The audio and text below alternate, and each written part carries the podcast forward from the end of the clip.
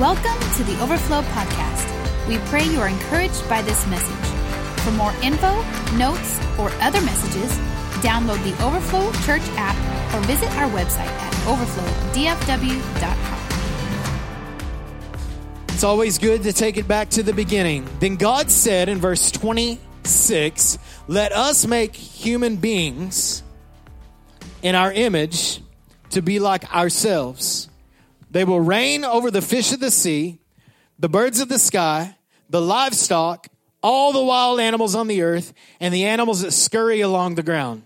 We talked about this last week that when God created the earth, He created a wild planet right? It wasn't civilized. There wasn't buildings and running water and electricity. When God created the earth, He created a wild, wild world, right?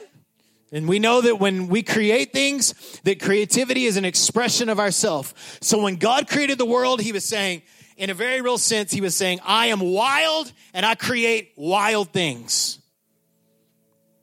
God is wild. And we talked about that last week.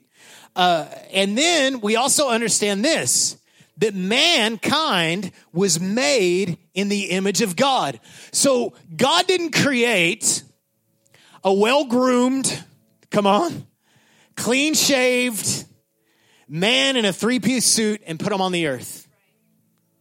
He didn't uh, create some polished politician and stick him in the office of, of being man and ruler over the whole world. He didn't do that. No, he created a wild, indigenous man and put him in this world that was crazy and wild. And he threw him down there with all the animals. And he said, You're a wild man, just like me. And he put man on this wild earth. And it says this in verse 27 So God created human beings in his own image. In the image of God, he created them, male and female. He created them. God created them. Then God blessed them. God blessed them in their wild state. Before they trimmed their fingernails, Come on, before they took a shower, God blessed them. And he said, Be fruitful and multiply, fill the earth and govern it. Reign over the fish of the sea, the birds of the sky, all the animals that scurry along the ground. Then God said, Look, I have given you every seed bearing plant throughout the earth, and all the, the fruit trees are there for your food. And I've given every green plant as food for the wild animals, the birds of the sky, the small animals that scurry along the ground, and everything that has life. I just love that word scurry, so that's the reason why I keep saying funny things there. And this is what happened. So he said, This is what you're going to do? And it said it happened. And then it says this in verse 31 that God looked over all he had made, and he saw that it was very good. Everybody say very good. Now, after God created all the other days at the end, God said it's good. Remember? I created the heavens and the earth, and he said it was good, right? All that at the end of every day, it says very, very, very good. Very, he just said it was good, and then after he created man, he said it's very good. So when God created mankind, he saved the best for last.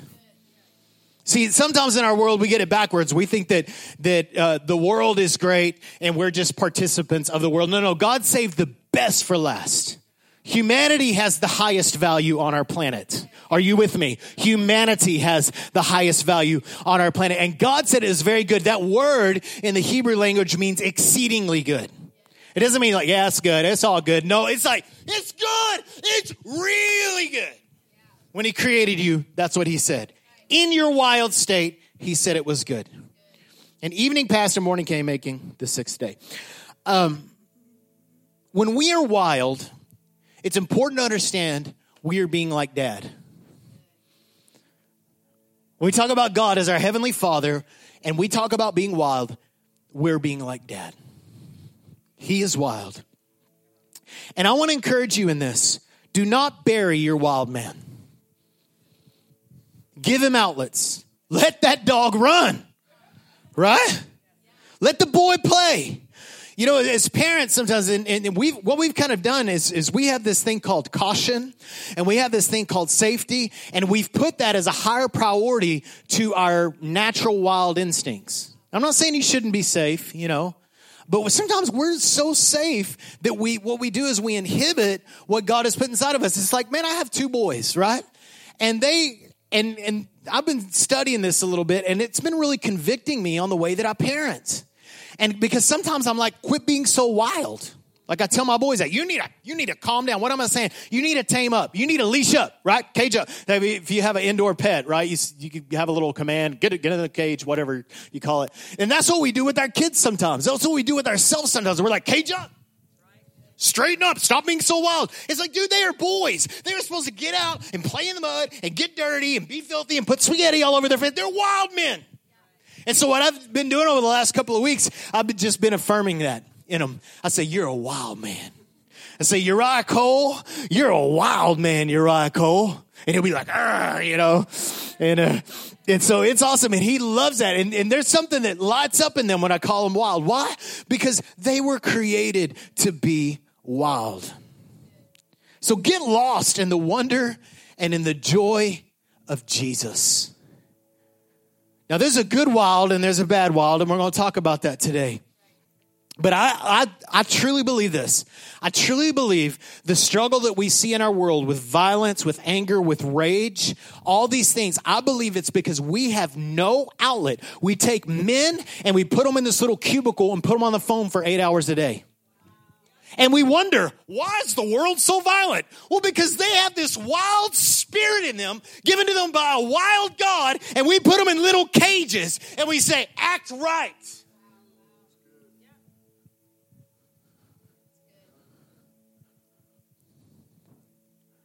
We've emasculated men and, and women too, because women have a sense of wildness and, and wonder as well.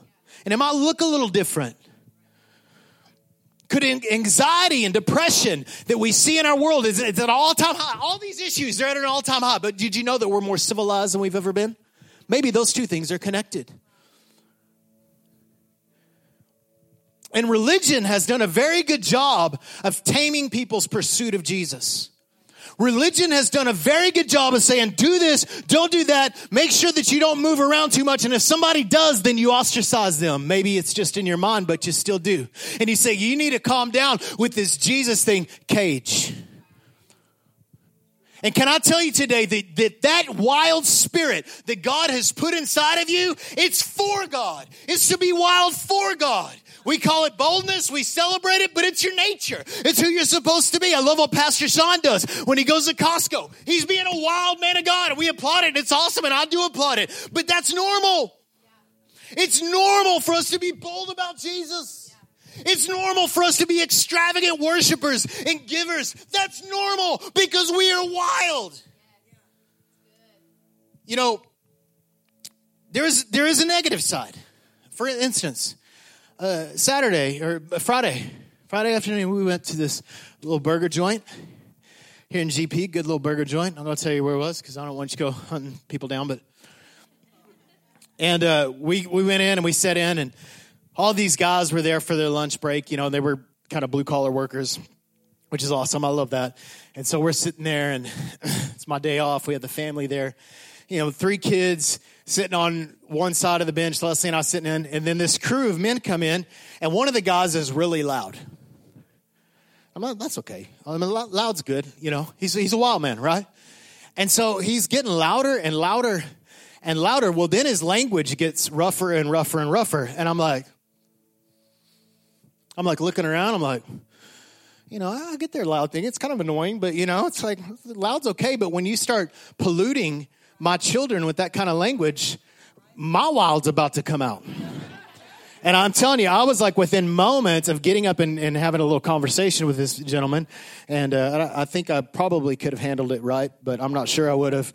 I might have been a little too uncaged.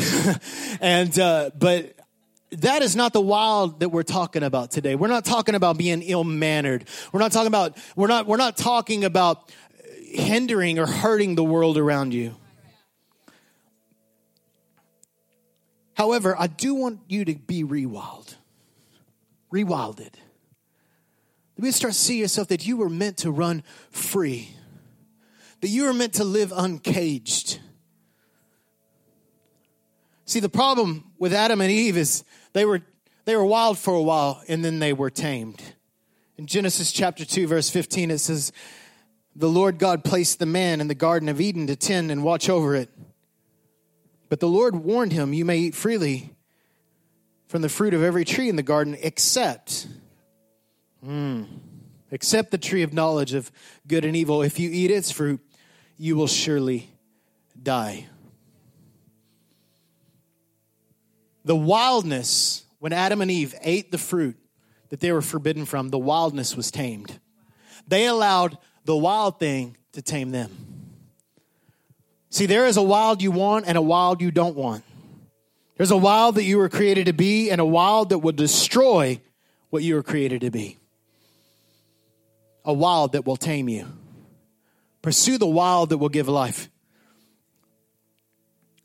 See, the things that are forbidden are the things that tame us. Did you know that Adam never felt shame and he never felt tame until he, until he ate what was forbidden, until he sinned? It was at that moment that his nakedness was revealed. He's just a wild, running around naked man. and ain't nobody caring. Just running and let that dog run. He was crazy. We used to have this kid up the street when I was growing up, man, and every once in a while he'd get out of the house. No clothes on. He's out again. Wild man. The kid has no restraint. How many know that they were built, were built like that? And there's an evil side of that, apparently, obviously, and there's a good side of that. Listen, in your pursuit of taming the negative, don't tame the positive. And I'm afraid that we do that too much. We just kill the wild man. Baby, you have got to let him run a little bit. Wives, you've got to let your man be a man sometimes. I'm not saying that he needs to burp and fart in front of you and all that kind of stuff. I'm not talking about that, but you need to let him be a wild man. You need to you need, you need to nurture that sense of exploration in, in, in him. As long as it's holy, you're with me on that. Come on. But when Adam ate what was forbidden, it broke the original function of his wildness and immediately putting in, put him into hiding and shame the apple that he ate, if you want to call it an apple or an avocado or a grape or whatever you want to call it, wasn't a grape because they grow on vines, not trees. But that that caged him. When he tasted the fruit, it caged him. It robbed him of his wildness. And putting him to hiding and shame. And not just his behavior, but also his identity. So when God showed up Adam had forgot who he was. By partaking in the environment that he was in, he was not that he was not created for, it enslaved him to that environment. So God said, Now you'll die. And when you die, you won't be wild anymore. And I'm afraid we've with tameness, we've killed something within us. It's another story about Adam and Eve's kiddos. In Genesis chapter 4, their names were Cain and Abel. And it says, Abel kept flocks and Cain worked the soil. In other words, Abel was a rancher and Cain was a farmer.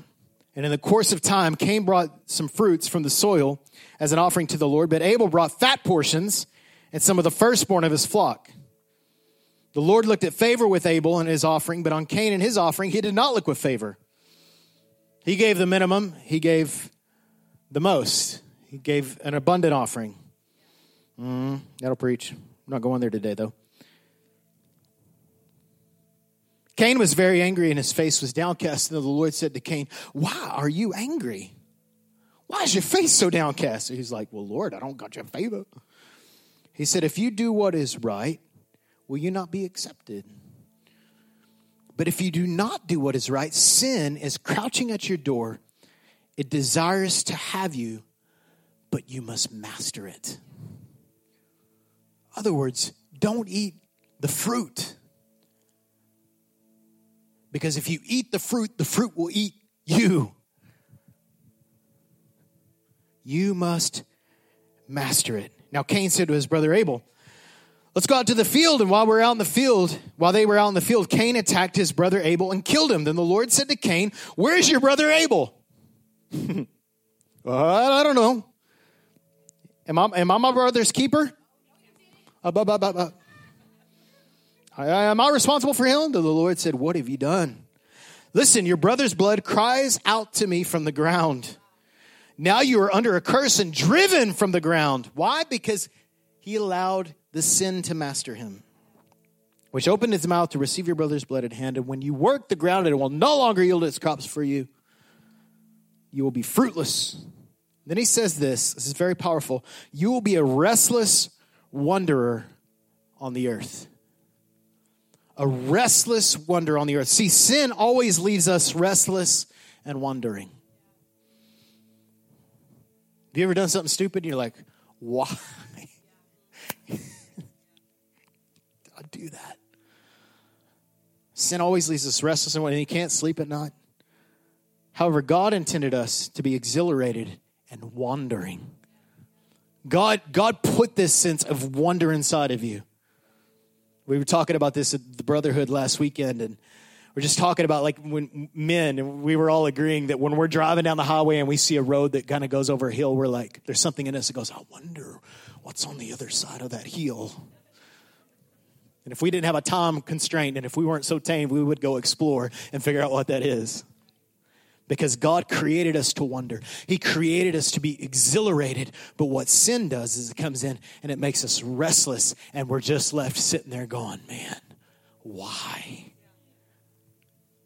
And then we're aimlessly wandering around, going, I don't really know what I'm going to do in my life. I don't really have any purpose. Restless, wandering on the earth. So when Jesus came, he came to reinstate our original nature. Uh, I might come back to this, but listen Adam lost something in the garden that day. Jesus found something in the garden that day. And even before the garden, Jesus found something in the wilderness whenever the enemy came to him and attacked his identity every single time. Do you remember? If you are. The mission, when God has a purpose for us, He always brings us back to the beginning. And this is why Jesus' ministry started really in the wilderness. Are you with me? For we see any signs, miracles, and wonders. He hears the voice of his heavenly Father, You're my son. I'm pleased. Led by the Spirit into the wilderness. Next verse. But Lord, isn't my ministry supposed to start? I'm a son. I'm a son of God. Go to the wilderness. And what did the enemy test? Exactly what God just told him. If you are the son of God, but he just told me that. We're going we'll probably revisit that a little bit during this series. But Jesus came to rewild you. So, how do we get rewilded? Well, number one, you reform. Everybody say reform. Reform. Reform your view on what freedom really is. See, we're careful sometimes. I'm a pastor, I've been a pastor for a long time. We're careful sometimes when we talk about freedom, right? Well, if you give them too much rope, they'll hang themselves, right? Seriously, that's kind of this mentality. And we have this jacked up view on what freedom really is. Listen, wild and free does not mean there are no boundaries. Even with Adam, there was a boundary. Don't eat the fruit. Why is there a boundary? Because if you get outside of the boundary, you won't be free anymore. So last fall, I had an invitation to go minister in Oklahoma, and they have mountains in Oklahoma. Did you know this? I mean, they're kind of mountains. It's, they're called the Wichita Mountains out by Lawton, Oklahoma. And I was doing some ministry there, and I, I just I had the afternoon off. And so I wanted to go explore, of course, the refuge, wildlife refuge, Wichita Mountains, Wichita Mountains in Oklahoma. So I drive out, and one of the things that's really highlighted there is they have these wild buffaloes. Now, I'd been out there before, but I hadn't gone that deep. I just kind of drove in and kind of looked around because I'd gone and ministered at Teen Challenge before. And, and this time I was like, I'm to go, I'm to go discover something, you know, and uh, just because I'm a wild man, and so I wanted to go explore something. So I'm out there, and man, I'm looking this time. Last time I saw one buffalo, he was like you know, this big. He was way out there. He's like, I saw one. I was so excited. Remember, I, told, I took pictures of my phone, a little blur. I was like, there's a buffalo. There's a real one. I was sitting here, Leslie, I was all excited. There was a buffalo. And, uh, so I go out there and I spend the day. Well, then I start seeing signs and be like, you know, don't touch the buffalo and all this kind of stuff. I'm like, well, well I only saw one that one time. Well, the next thing I, there's like all these herds of buffalo out there. And I'm like freaking out. They look like this and they're out there and there's longhorns and all this kind of stuff. And all these animals live in this place called a wildlife refuge. And what a wildlife refuge is for is it's a, it's an area that's zoned off to protect, get this, the wildness of those animals. It's not there to cage them in. It's not there to go in your cage. It's there to protect their nature. Are you with me? So, where all these buffalo are, it's gorgeous. There are areas where you can go and get close to the buffalo, but most of the area and where the herds are, there's a fence. There's a boundary. So I'm like taking pictures, you know, through the fence and trying to, you know, work my lens and you know, trying to get it, get it all in there and get it just right. And I couldn't get any really good shots, so I got this one off Google. Bill me later. Uh, but the fences are there, the boundaries are there to protect wildness. Listen, uh, Paul says it this way he's like, don't use your freedom to get in bondage again. Because if that fence wasn't there, they could go out and they get hunted right? But it's there for your protection. So reform your view on what freedom really is. It doesn't mean that you can do whatever you want. That's stupid. Because if you do whatever you want, you will end up in bondage to something that you never want to be in bondage to. Whew. I'll preach all day. See, you can take the most fierce lion and throw him in, out in, our, in Antarctica, and he's not free anymore. He will probably be tame in that environment. He'll feel like he's in bondage there. You take one of these buffaloes and throw him in downtown Dallas, we're going to have a problem. I mean, that will be on the news for like two minutes.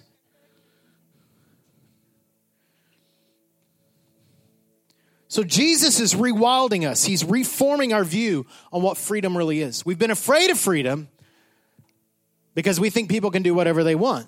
Well, listen, understand, freedom doesn't mean there's no, no there's no boundaries. It's just understanding that the boundaries are there so I can maintain my freedom, so I can maintain my wildness. So Jesus is setting us free into a reserve, a refuge of purity and passion. Break off that shame off you. Break off all that garbage that keeps you hindered in your pursuit of Jesus and what Jesus has put in your heart to do to get rid of all that garbage. Reform. Number two, reposition. Reposition your identity in Christ by being reborn. Now, we talk a lot about asking Jesus into your heart, but listen, what Jesus is looking for is he's looking for you to have a born again experience. And maybe you have had that, but you need to turn the light on. And we're going to talk about that. Listen, to be reborn, you must first die. Without, with, you can't have resurrection without death. And if you want the resurrection, then you have to die to something. You can I tell you, you have to die to somebody. And that somebody is you. I said, you got to die to somebody. And how many know that dead men don't have rights? I think I need to preach the last 30 seconds again. To be reborn, you must first die. It is not about you. Are you with me? It is not about you. Well, this is what I want to do. And this is, oh, no, no, no, no. Well, hold up. It's this great big world, and you, you are not um, the pivoting point of the way it spins. And I think flat earthers, I think it spins also. I don't know. I don't care. But you are, listen, you are not, you are not the center of the universe. It is not about you. It's all about Jesus. So he's saying, listen, if you would just come and die, we think it's a come and just receive and receive. Yes, but first, let's die. And then be reborn into the life that he has provided. Dead men don't have rights. So quit talking about your rights. Last I checked, dead men don't even have a pulse. You don't even have a right to breathe. All right. Y'all okay? We'll soften up in a minute. Romans 6. I'm going to read this. This is powerful. I'll, I'll preach while I read. How's that? Now, if we died with Christ, we believe that we will also live with him. For we know that since Christ was raised from the dead, he can't die again. Death no longer has mastery over him. He was not tamed by death. The death he died, he died to sin once and for all. The life he lives, he lives to God. In the same way, count yourself dead to sin, but alive to God in Christ Jesus. Therefore, what's it therefore? We're telling you right here. Therefore, do not let sin reign in your mortal body so that you obey its evil desires. See, when we sin, we're obeying sin. We're allowing sin to be the Lord of our life. Do not offer the parts of your body to sin as instruments of wickedness, but rather offer yourselves to God as those who have been brought from death to life, and offer the parts of your body to Him as instruments of righteousness. For sin shall not be your master, because you are not under the law, but under grace. What then? Shall we sin because we're not under law, but under grace? By no means. Don't you know that when you offer yourself to someone to obey them as slaves, you are slaves to the one you obey, whether you are slaves to sin, which leads to death, or to obedience, which leads to righteousness. But thanks be to God that though you used to be a slave to sin, used to your pleasures drove you You wholeheartedly obeyed the form, the teaching at which you were entrusted. You have been set free from your sin, and you have become slaves to righteousness. I know we don't like the word slavery, but understand this in this context, the word is doulos. And a lot of translations have used the word servant. Servant is not the right word. The word is actually slave. In the sense of this, is when you are a slave, you have no rights because you don't belong to yourself. So when we came to Jesus, this is what scripture uses this language. We don't own our lives. He owns us. And it's not, we don't have a slave mindset. Get, get this. He's using this to illustrate our ownership. You do not belong to you. You have died. And Jesus resurrected you. And he said that this, he's like, I will resurrect you if you belong to me. I'll resurrect you for me. He didn't resurrect you for you. He resurrected you for him. And how many know that that's way better than the life that you had before? You got to be reborn. You okay? We have been bought with a price, brought into freedom that can only be found by standing right with Jesus. How many know that in Jesus we have a new instinct? We have a righteous instinct. So that's why when you sin, you're like, oh, dang. Why did I do that? Because it's not your instinct anymore. You're different. You have a righteous instinct now. You are a son of God, and sons of God don't act like that.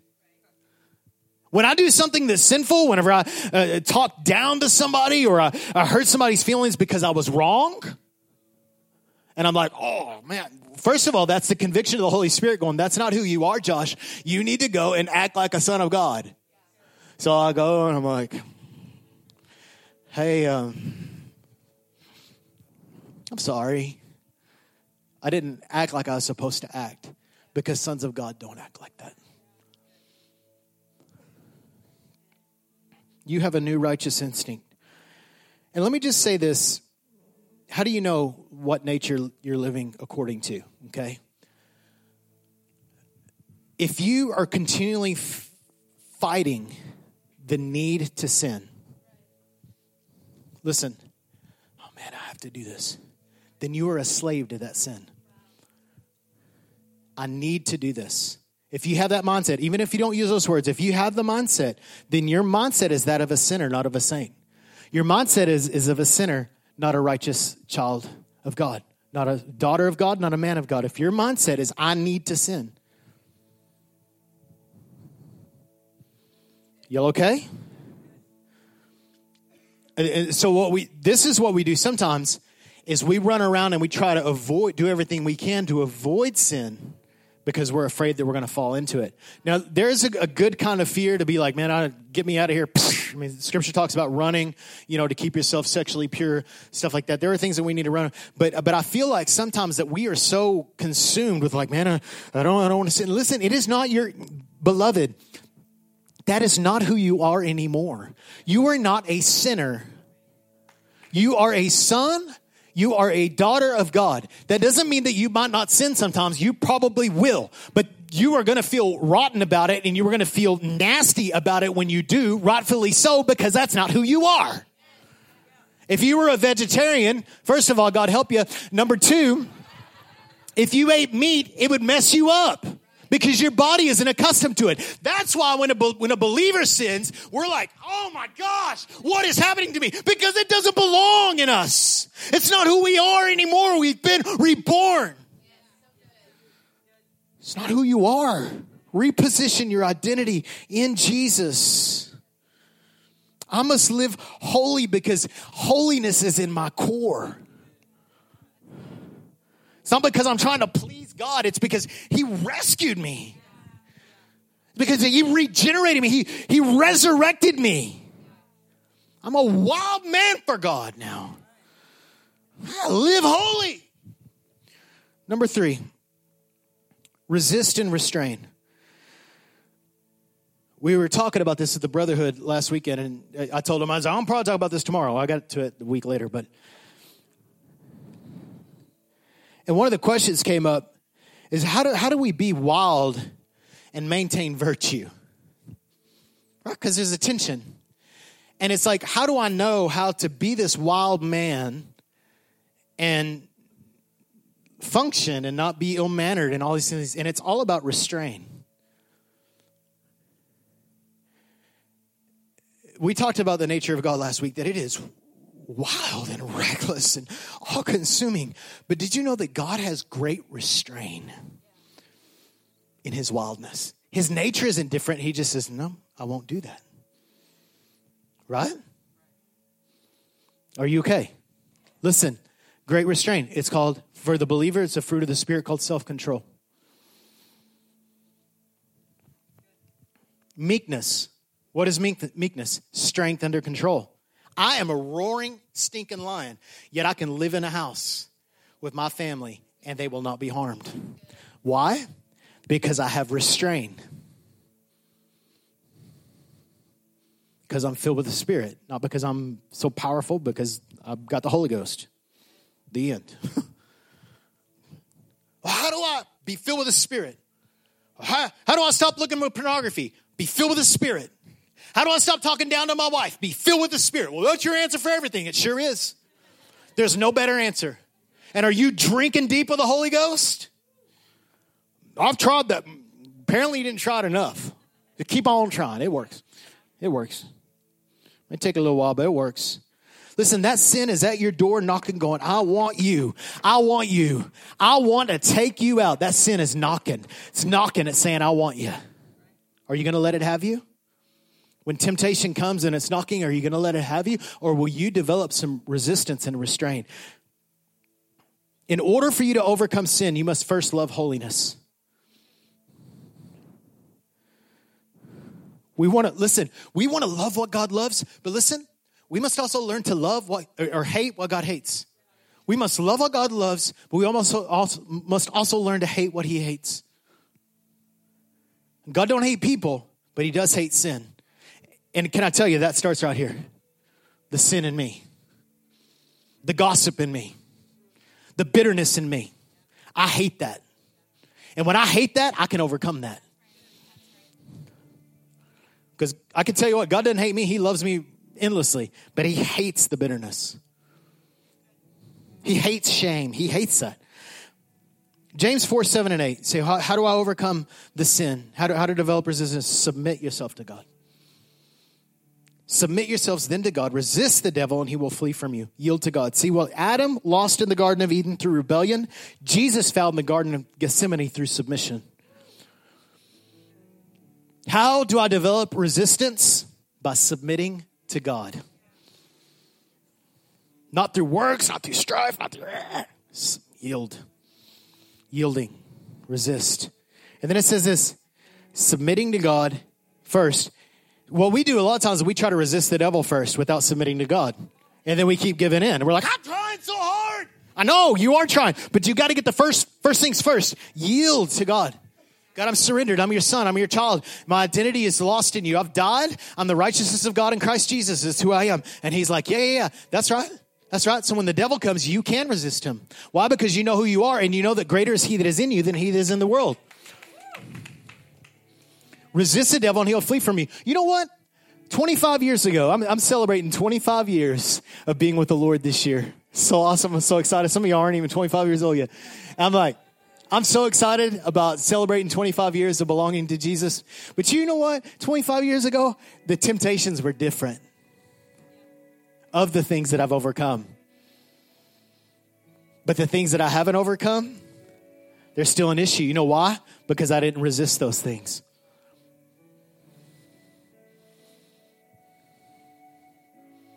Because if you resist the devil, he will flee from you. Eventually, that poser, serpent, weak devil, manipulating devil will move on to something else. You just got to develop resistance. And today it might be your language or your attitude. And then eventually you develop a resistance there. That area of your life is totally yielded to the Lord. The devil will find something else. He will, because you, you got some hangups, right? You still live in a body and in a world, and he'll move on to something else. But you develop that resistance by just saying no over and over and over and over again. And then eventually it won't be an issue anymore because that area of your life is totally yielded to God. Y'all okay? I'm gonna I'm gonna declare this scripture and we're gonna pray. Jesus says this. John 8 36, if the Son sets you free, you're free indeed. If the Son sets you free, you're absolutely free. You're absolutely uncaged.